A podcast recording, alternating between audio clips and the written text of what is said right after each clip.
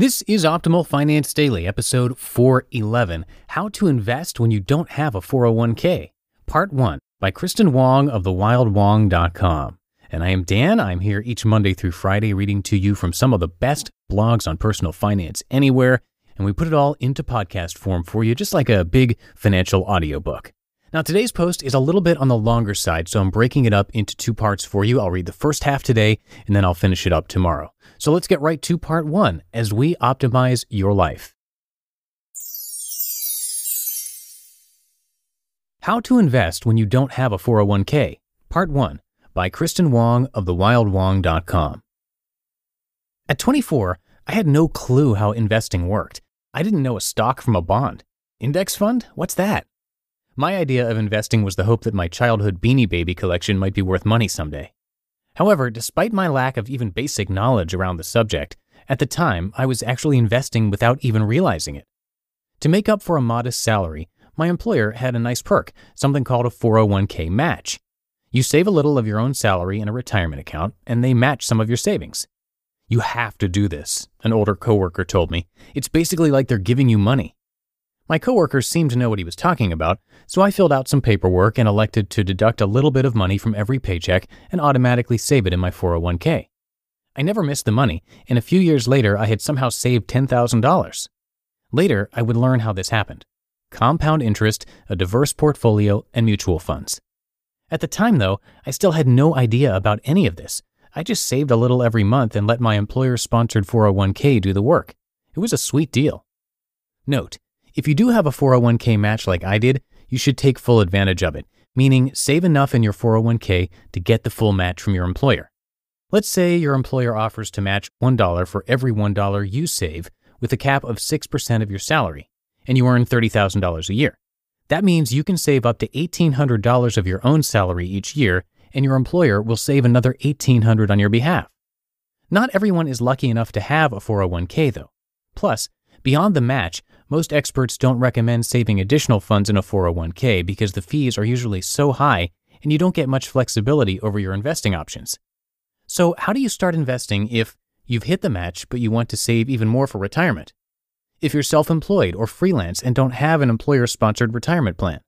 Or if you have an employer but they don't offer a 401k benefit?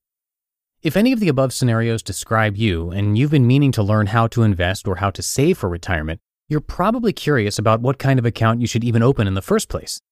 Here are your options traditional IRA and the Roth IRA. An IRA is an individual retirement account, which seems pretty simple and self explanatory. You, as an individual, open this account to save for your retirement. Easy, right? But there are two basic types of IRAs to choose from the traditional IRA and the Roth IRA. There are a handful of differences between the two, but the main trait that sets them apart is how they're taxed. Like most retirement accounts, both traditional and Roth IRAs have some kind of tax advantage. Traditional IRAs are tax deferred. With a traditional IRA, your contributions are pre tax. This means at tax time, you can deduct the amount you saved in your traditional IRA that year from your taxable income. Well, as long as you're eligible. High earners might not be eligible for this perk. In other words, you pay less in taxes now. This also means, however, that you will pay taxes on the amount you save in this account and also the amount you earn from your investments as they grow when you withdraw the money at retirement. You pay taxes later. Roth IRAs have tax free growth. With a Roth IRA, your contributions are post tax. This means at tax time, you can't deduct anything you saved that year from your taxable income. The good news is, when you retire, you don't have to pay taxes on the money that you withdraw from your Roth IRA. After all, you already paid your taxes. But even better, you don't have to pay taxes on the amount you earn from your investments as they grow either. Your savings can grow tax free. So, to put it in really simple terms, with a traditional IRA, you pay taxes later. With a Roth IRA, you pay taxes now.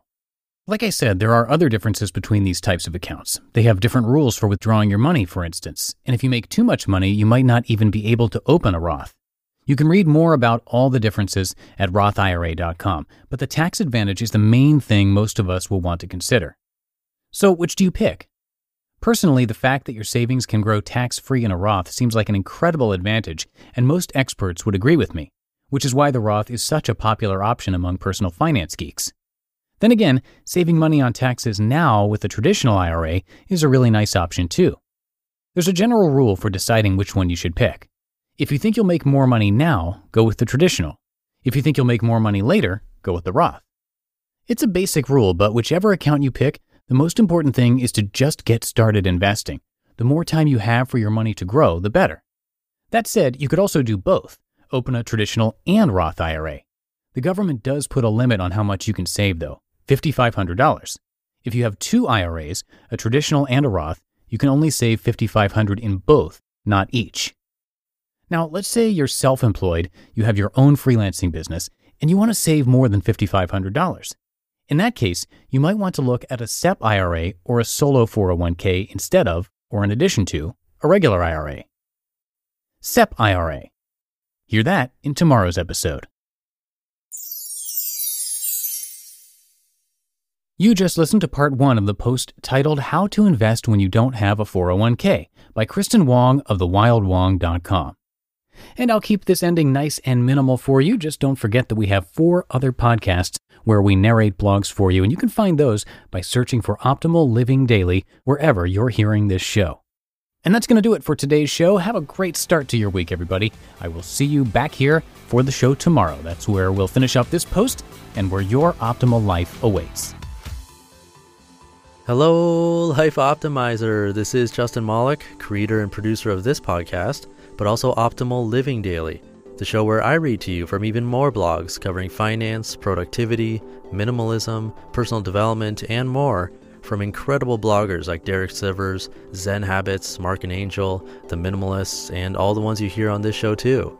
So if you enjoyed today's episode and like taking amazing blogs on the go, come on over to Optimal Living Daily and subscribe to that one too and together we'll start optimizing your life.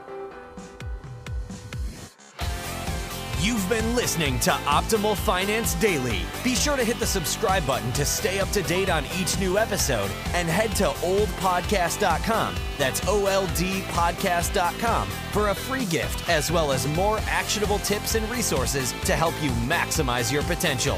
Thanks for joining us and remember, your optimal life awaits.